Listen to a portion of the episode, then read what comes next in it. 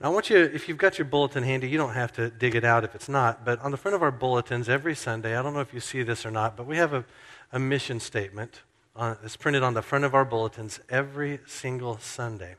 And sometimes these things just become invisible after a while because we, we just get so used to seeing them. They're just kind of visual noise. But uh, I want you to look at this statement on the front of our bulletin. The statement says this It says, South Shore Baptist Church exists to glorify God. That's the one thing we exist to do is to glorify God. We're going to do that in two ways by worshiping Him and by making disciples for Christ of people from the South Shore and beyond. We exist for one reason to glorify God. We're going to do it in two ways. We're going to worship Him, and we're going to make disciples of people from our immediate community and beyond. So, this morning, we've done well already to accomplish the first part of that, to worship the Lord. But what about that other part? What about the whole disciple making part of that statement? How are we going to get that done?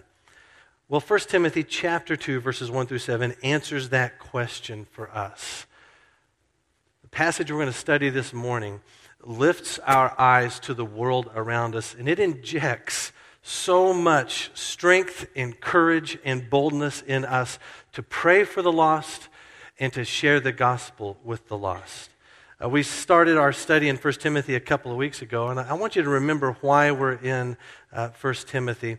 Uh, just at the end of March, we had the incredible privilege to send out brothers and sisters from our church to start a new church in Scituate. And so we sent down the road a lot of wonderful friends and wonderful uh, workers and leaders and institutional memory. And in the wake of that incredible privilege, to have another gospel preaching church born on the South Shore, uh, we saw fit to root ourselves once again in our identity. Who are we as a church? What does the Lord require of us? How do we move forward? How do we stop from just saying, okay, that work's done, now we can get back to doing nothing? How do we continue to press forward in the power of the Holy Spirit? First Timothy is a book that helps us uh, in this regard. And so Paul writes this letter to his young protege, Timothy. Timothy is the leader of a church in a city called Ephesus. Ephesus is in modern day Turkey. Uh, the church at Ephesus, Paul has a long history there. He founded the church, he spent a lot of time in that town. It's a hard place to start a church. It is not the Bible Belt of the Middle East. It is a really, really hard place. And it's exactly the kind of place where God would want a church. But this church has dealt with all kinds of struggles, and chief among them has been false teachers that have come up from inside the church. They're mutilating the law of God, mutilating the gospel, turning the church inward in fighting and exclusive practices. And so Paul writes this letter to encourage Timothy and to correct the church, to turn the church outward in its practice of speaking the gospel to those around it. And so when it comes to being an evangelistic church or an evangelistic Christian, this is a characteristic that we just talk about as being natural. It's just Christianity 101 that we would be the kinds of people who evangelize. We share our story. We make disciples of people from the South Shore and beyond. That's a core characteristic of being a follower of Jesus Christ. But if someone wanted to know, is South Shore Baptist Church an evangelistic church? How would we show them that? We could show them our uh, our official documents, you know, our, our membership covenant, our doctrinal statement, and we speak to evangelism and its importance in those things for sure. So our documents have it right.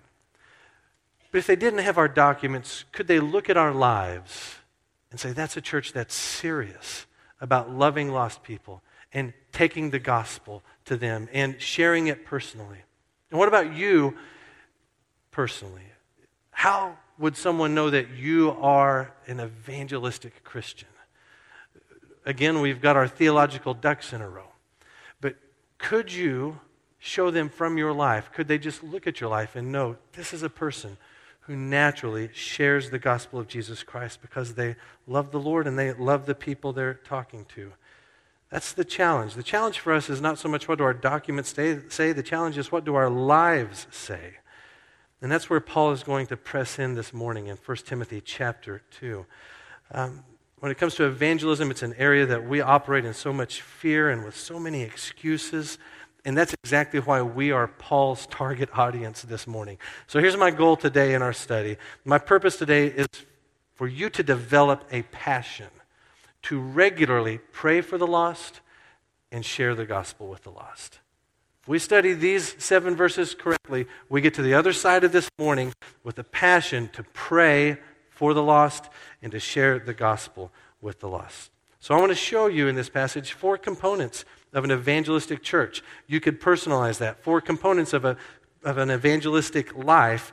Paul gives them to us in chapter 2, verses 1 through 7. Follow along with me as I read. Paul writes this He says, I urge then, first of all, that requests, prayers, intercession, and thanksgiving be made for everyone, for kings and all those in authority, that we may live peaceful and quiet lives in all godliness and holiness. This is good and pleases God, our Savior, who wants all men to be saved and to come to a knowledge of the truth. For there is one God and one mediator between God and men, the man Christ Jesus, who gave himself as a ransom for all men, the testimony given in its proper time. And for this purpose I was appointed a herald and an apostle. I am telling the truth, I am not lying, and a teacher of the true faith to the Gentiles.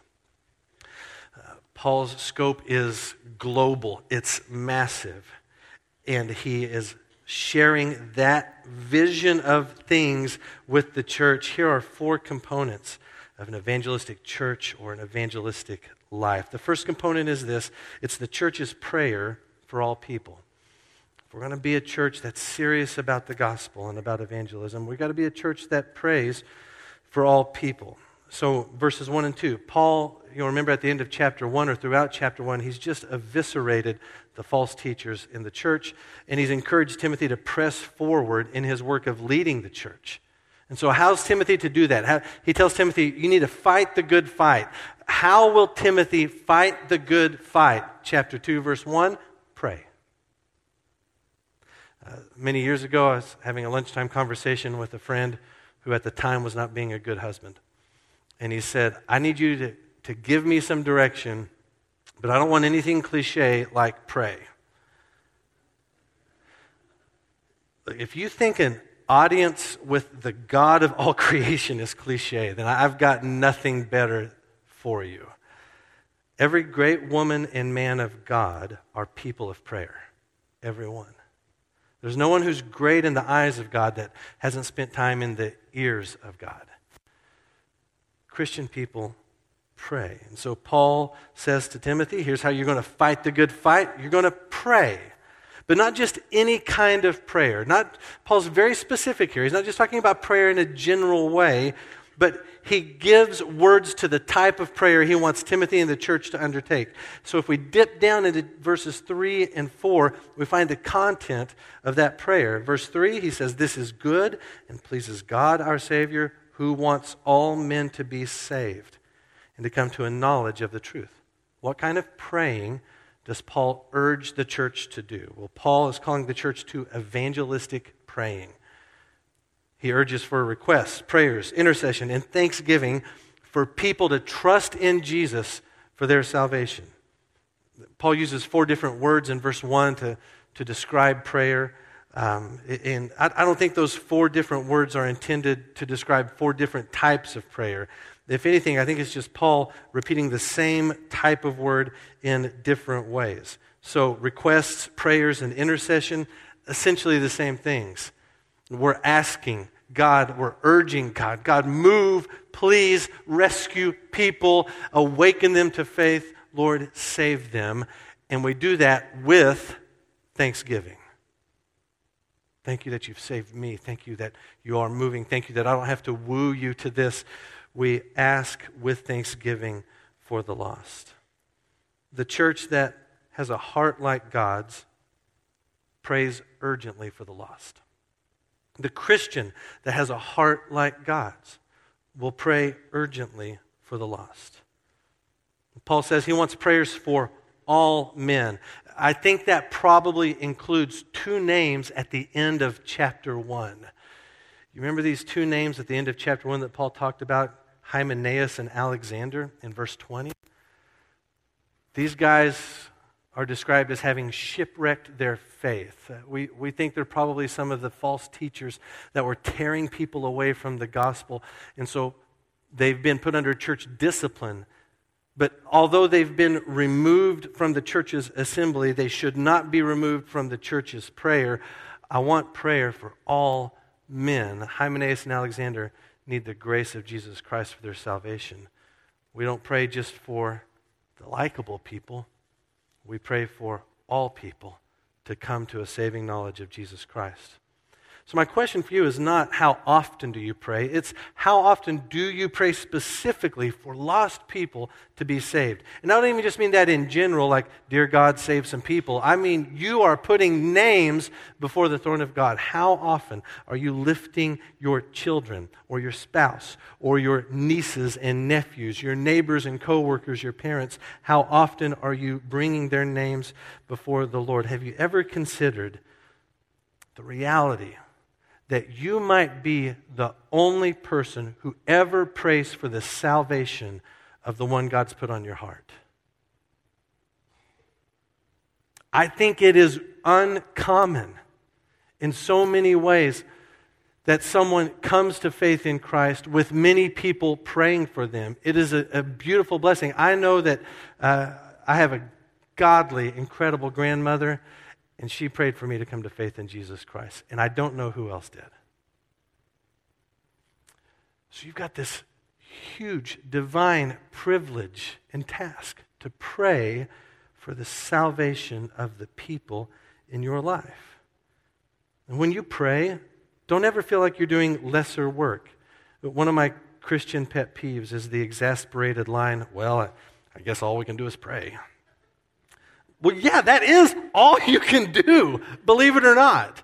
Prayer is not the, the final choice after you've exhausted all of your efforts and abilities. Rain on that. Listen, you pray and you obey. You pray and you work. You pray and you trust. If all you can do is pray, if all you can do is ask the God of creation and salvation to move heaven's resources to earth, how could you improve on that? It's not lesser work to pray. This is what the Lord wants for his church. So, if Paul had stopped his instructions there, we'd be okay with it. But he goes on, verse 2, to talk more about the types of people we should pray for. In verse 2, we need to pray for kings and all those in authority that we may live peaceful and quiet lives in all godliness and holiness. We've got to pray for kings, people in authority. And a, a Democrat somewhere said, well, at least he didn't say president. And last administration, Republicans said, well, at least he didn't say president. Uh, hey, this is where it gets really sticky. Paul's going to press in some really sensitive areas of our lives. Christians pray for the welfare of their leaders. I want to say that again, and I'm going to say it slow so you can write it down. Christians pray for the welfare of their leaders. Period. No contingencies attached. This is what God's word gives us. We pray for the welfare of our leaders. We don't know the exact date that Paul wrote this letter. Got some general ideas. It's possible he wrote it during the reign of Nero. Nero had a reputation for perverted cruelty towards Christians. It was a cruelty that made his uh, fellow pagans uncomfortable. And if Paul can pray for Nero, you can pray for any leader in authority over you, anyone. It may be hard for us to understand. I, I'm still trying to understand it better and learn it as a regular practice. But one thing that's helped me is a, a book I read a, a, while ago called Back to Jerusalem. It's by a guy named Paul Hattaway, and it describes the spread of the gospel through communist China in recent years and the work of the underground church to take the gospel from China's eastern shores all the way through the west back towards Jerusalem. Uh, one of the leaders in that movement is a man named, who goes by the name Brother Yun. And Brother Yun's quoted and talks about how Christians in China felt about their oppressive communist regime. I want you to see his words here. He says, The past 50 years of suffering, persecution, and torture of the house churches in China were all part of God's training for us. He's used the government for his own purposes, molding and shaping his children as he sees fit. That's why I correct Western Christians who tell me I've been praying for years that the communist government in China will collapse so Christians can live in freedom. This is not what we pray. We never pray against our government or call down curses on it. Instead, we've learned that God is in control of both our own lives and the government we live under. Instead of focusing our prayers against any political system, we pray that regardless of what happens to us, we will be pleasing to God. Don't pray for the persecution to stop. We shouldn't pray for a lighter load to carry, but a stronger back to endure.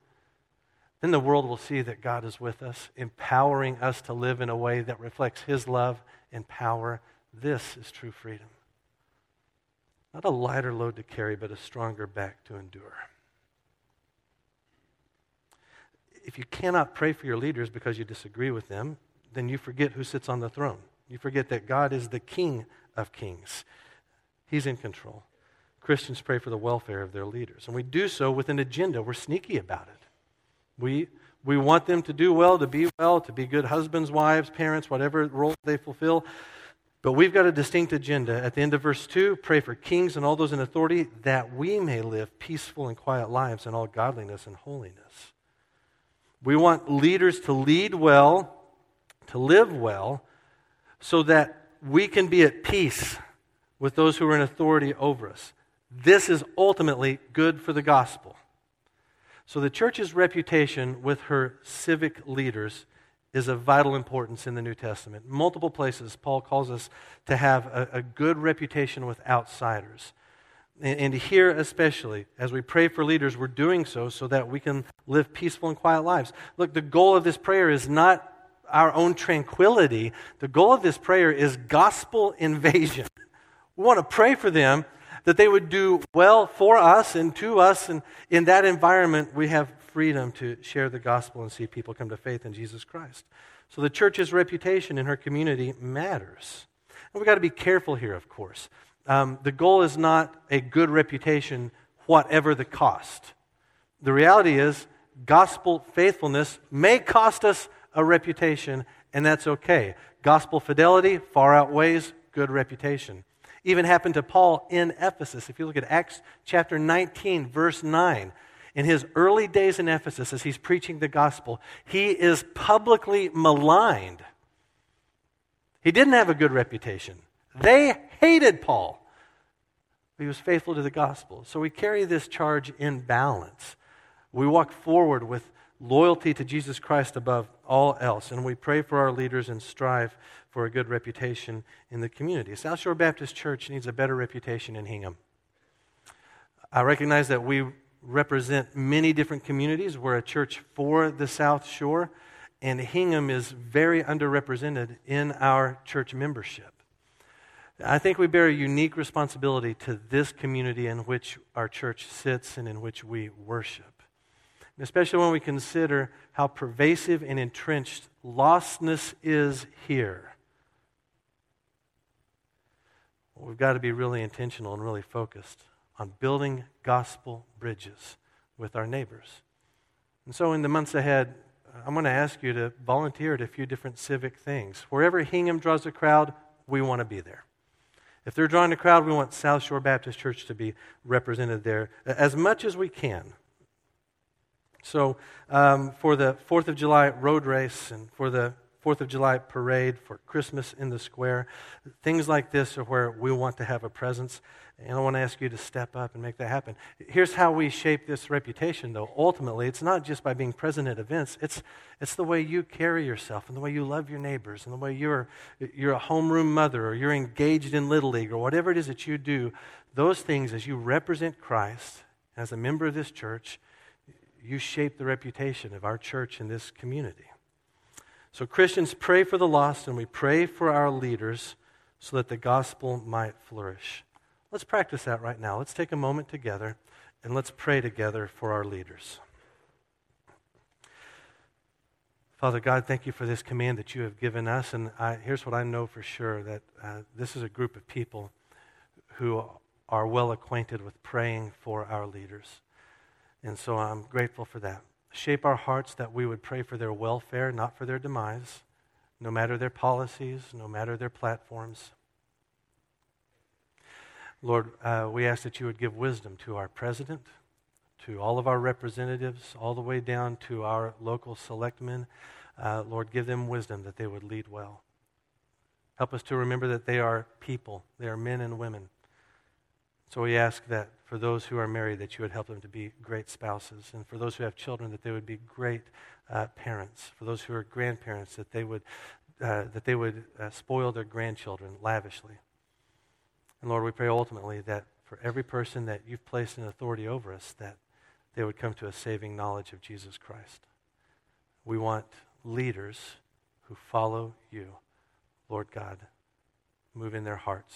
Do not let them be corrupted by power. Lord, may they be humbled at the cross. It's in Jesus' name we pray. Amen. Second component of an evangelistic church or an evangelistic life is God's desire for all people. We've got a church that's praying, and that church is going to align its praying with God's desire for all people. And what's God's desire for all people? Look at verse 3.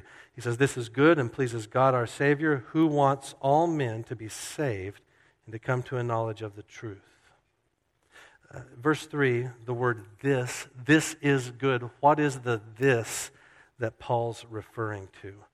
Well, he's pointing back to the prayer he's just told us about. Prayer for the salvation of all people, for the effectiveness of our civic leaders. This is what pleases God.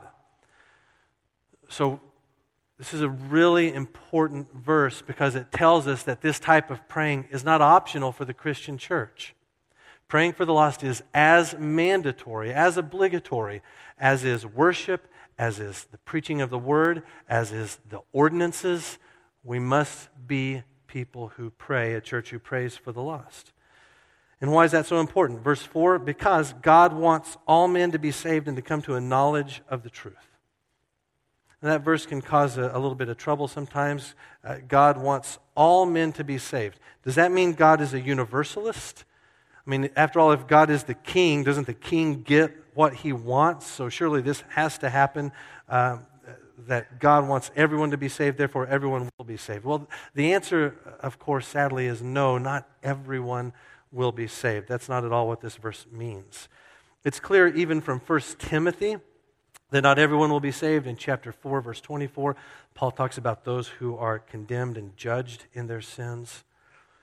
Uh, it's also possible here that when Paul says God wants all men to be saved, that Paul isn't referencing every single person on the planet, but rather he's talking about all types of people. Here in a little bit, he's going to call himself an apostle to the Gentiles. And in a church where false teaching has turned it inward and made it exclusive, Paul's turning it outwards by showing it the gospel and saying God wants people from every nation, every tribe, every tongue to be saved. But another reason this doesn't speak to universalism either is uh, because there is a profound difference between what God desires and what God decrees. Though God clearly desires that all people, that every person might be saved, God knows that it, it will not happen. The beginning of chapter 4, we're told that He sends His Spirit to indicate that some people are going to abandon the faith. So, in other words, God longs for those whom he knows will not ultimately be saved. Sometimes this verse is at the center of a debate on election versus free will. And that's a good conversation to have, and this is a great verse to infuse into that conversation. But it's really too bad that this verse would become merely fodder for debate when really it ought to be fuel for your evangelism. Who cares if you win the debate if you're not sharing the same heart that God has, if you're not speaking the gospel the way the Lord calls us to. God wants all men to be saved. So the question is does your heart want what God wants? Like, I don't know about you, but I constantly have to course correct my heart. My heart wants ease, tranquility, naps, barbecue. So when I pray for the lost, well, it shapes my heart so that it looks more like God's. I want, I desire what God wants. But when my praying just resembles my heart, when my praying is just about my ease, my wants, the things that I've decided that I need, well, then my, my praying is materialistic. It's full of ego. It's selfish. That type of praying does not create a person who wants what God wants. Christians want what God wants. Christians want salvation for all people. We follow a God who wants you to be saved and who desires that all people would be saved. So let's stop and pray for a moment. I want you to join me in prayer, and let's pray now for the salvation of people we know. So we'll take just a few moments of silence, and you've got a name or two on your mind. Maybe it's a prayer you've visited a thousand times or more, but once more, let's take a moment and pray by name in this quiet of your own heart for salvation to come to these people we love.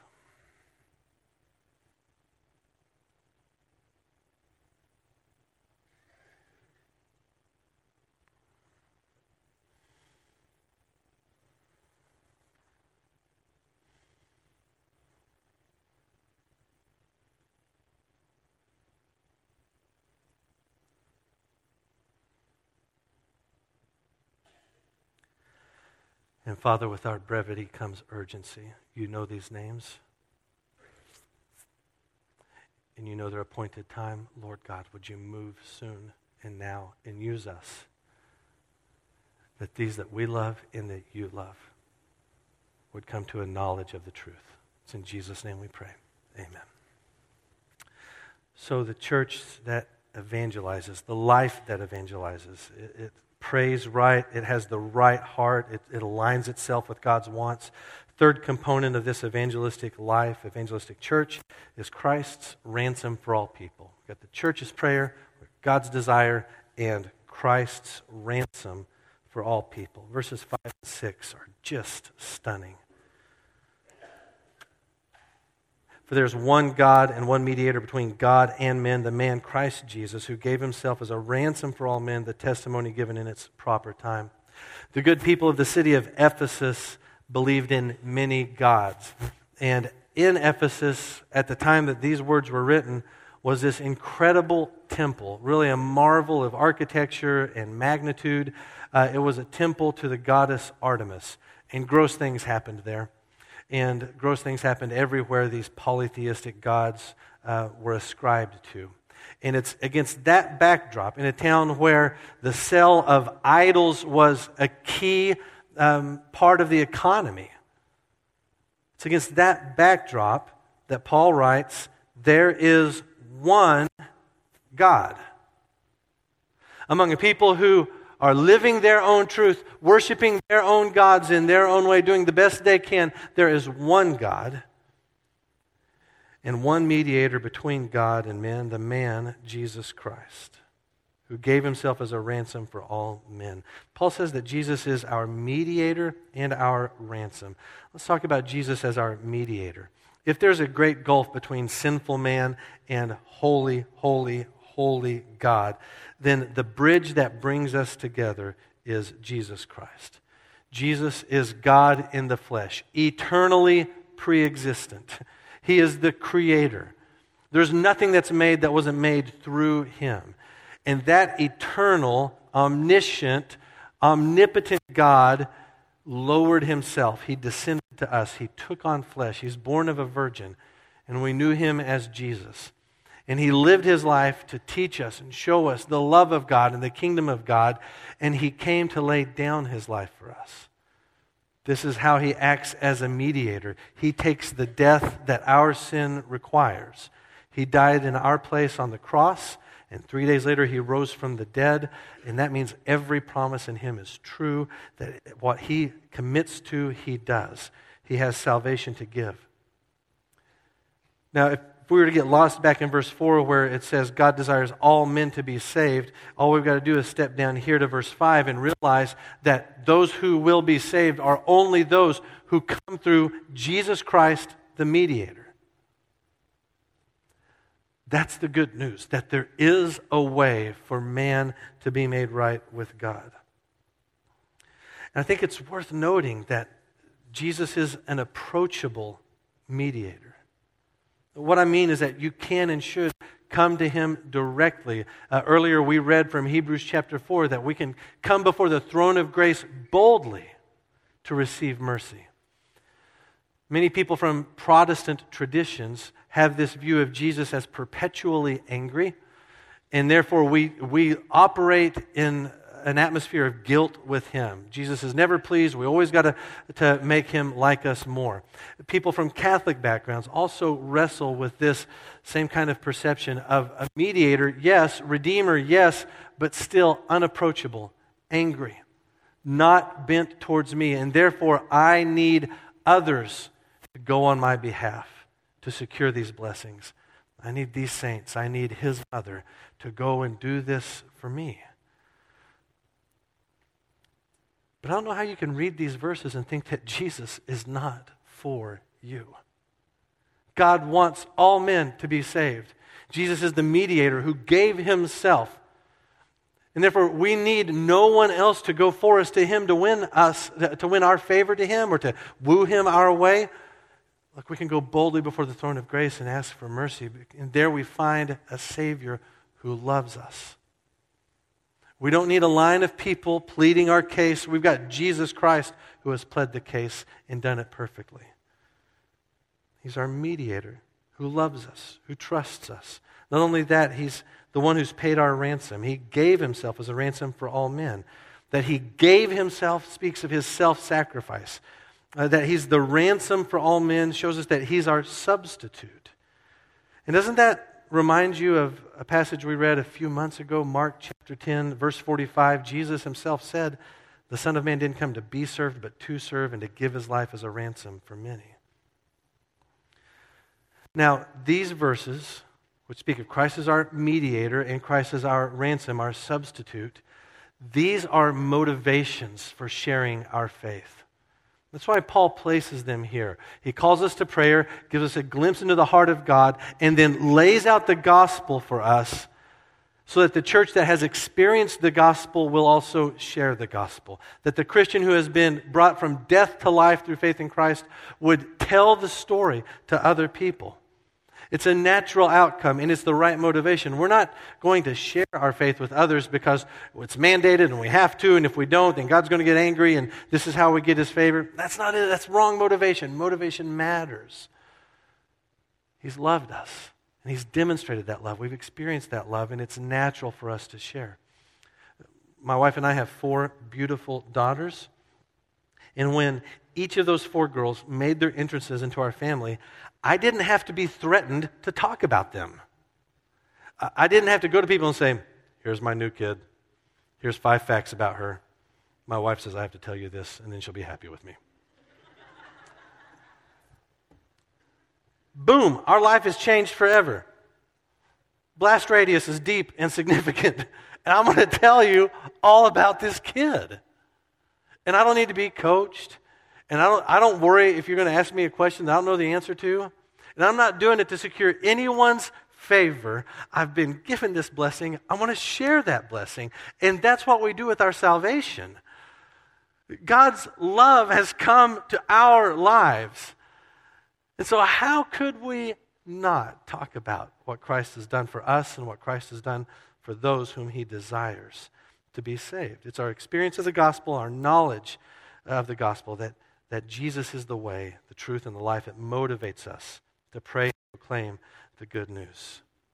Let's stop for one second and let's pray and let's give thanks to Jesus, our mediator and our ransom.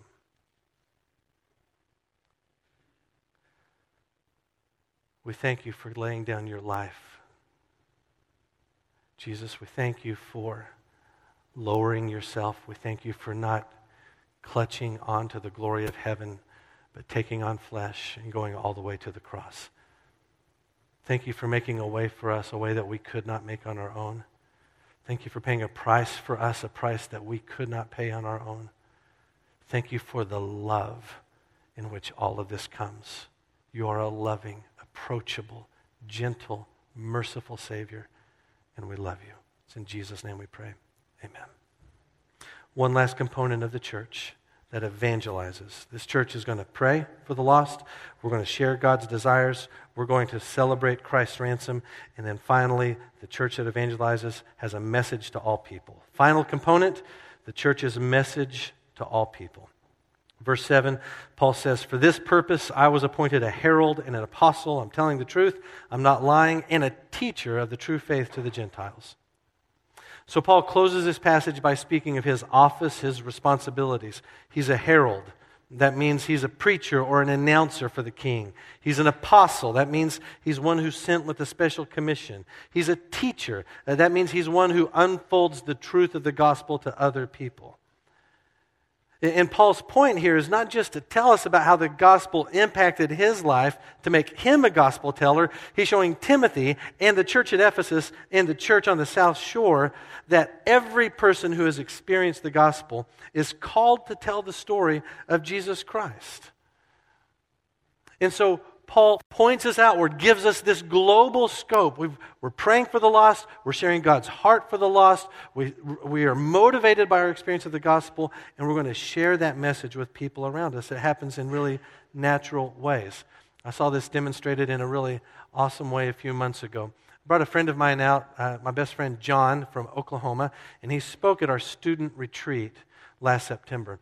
And then uh, he hung around an extra day or two. I took him to a Red Sox game. And um, a group of college students, these uh, five or six college guys uh, who are all from India, sat right next to John. And uh, the guy who sat right next to John turned to him and said, This is my first baseball game ever. I need you to teach me. and so John did. And I couldn't hear all the conversation, but John's leaned in to this guy. I mean, John introduces himself, he introduces himself, and John's explaining, okay, this guy's throwing the ball. And have you ever thought about how complicated it is to describe baseball to someone who's never seen it before? Oh, impossible. And so John's trying to explain all this. This is what a ball is, and this is the plate, and this is, and this is why this guy's running, and that's all. So, so he's doing all of that. And so I'm just, I'm just seeing John's gestures. He's a very handsy talker he's gesturing to the field. And then I noticed after a little bit, John's gestures changed. And he's doing more pointing back and forth between him and the guy, and he points up. And, and, and so what happened was the guy asked John, Are you from around here? And John said, No, I'm from Oklahoma. But I'm in town this weekend with my buddy here, and uh, I've been, I'm a pastor, a Christian pastor, and I've been teaching his teenagers uh, about the love of Jesus Christ. That just opened a whole world of conversation. And so this old boy got two innings of baseball and seven innings of Jesus.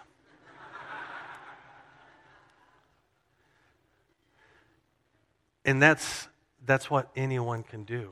It doesn't take someone who's, you know, level 12 Christian. It doesn't take someone trained to be an elite. Uh, it just takes someone with an experience of the gospel because you're called and equipped by God to be a herald to be a teacher. We'll leave apostle to Paul, but a herald and a teacher, that's you. You are saved to tell this story. And so let's stop real quick and let's pray that God would give us boldness in our witness. Father, when we think about sharing our faith with people, for so many of us, it's something that comes with fear and trepidation and hesitation and worry just as we've come boldly before the throne of grace to receive mercy, let us go boldly in our witness to tell this story that's changed our lives.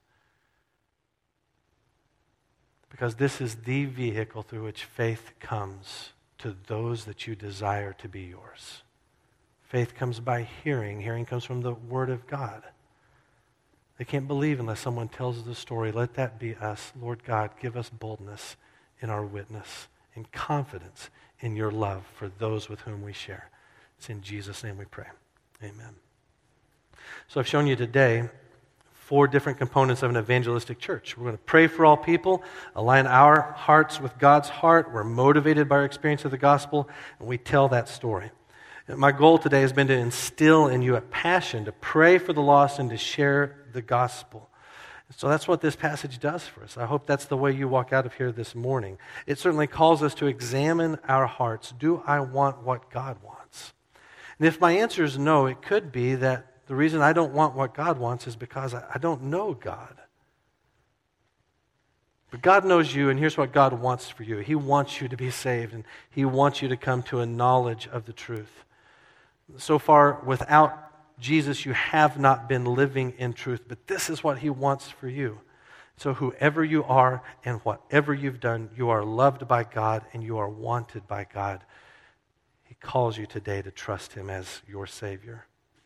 And what do you get when you bring together a group of people on a weekly basis who once were dead in their sin, who once carried a debt they could not pay, who have experienced the love of God, our Savior, and the rescue of Jesus Christ, our mediator, who gave himself as our ransom, a people who once were lost but now are found. What do you get?